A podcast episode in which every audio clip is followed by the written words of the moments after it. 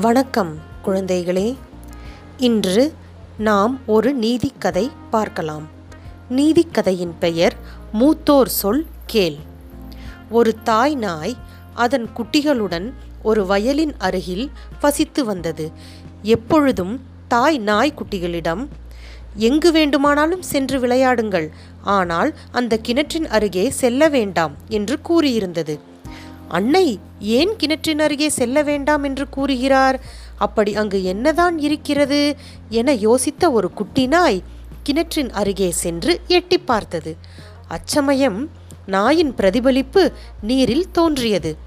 குட்டி நாய் என்னென்ன செய்கிறதோ அதை கிணற்று நீர் பிரதிபலித்தது.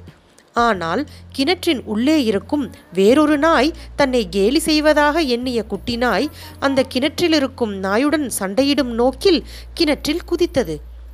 குதித்த பின்னர்தான் நாய்க்கு புரிந்தது அது தனது பிரதிபலிப்பு என்று. மேலே எப்படி செல்வது என்று அறியாமல் குறைத்து கொண்டே நீரில் நீந்திக் கொண்டிருந்தது குட்டி நாய். நாயின் குறைப்பு சத்தம் கேட்ட விவசாயி நாயை கிணற்றில் இருந்து காப்பாற்றினார். அச்சமயம் தாய் நாயின் அறிவுரையை மீறியது எத்தனை பெரிய தவறு என்று உணர்ந்து கொண்டது குட்டி நாய். இந்த கதையில் இருந்து நாம் அறிந்து கொள்ளும் நீதி யாதெனில் மூத்தோர் வார்த்தையை எப்பொழுதும் காது கொடுத்து கேளுங்கள்.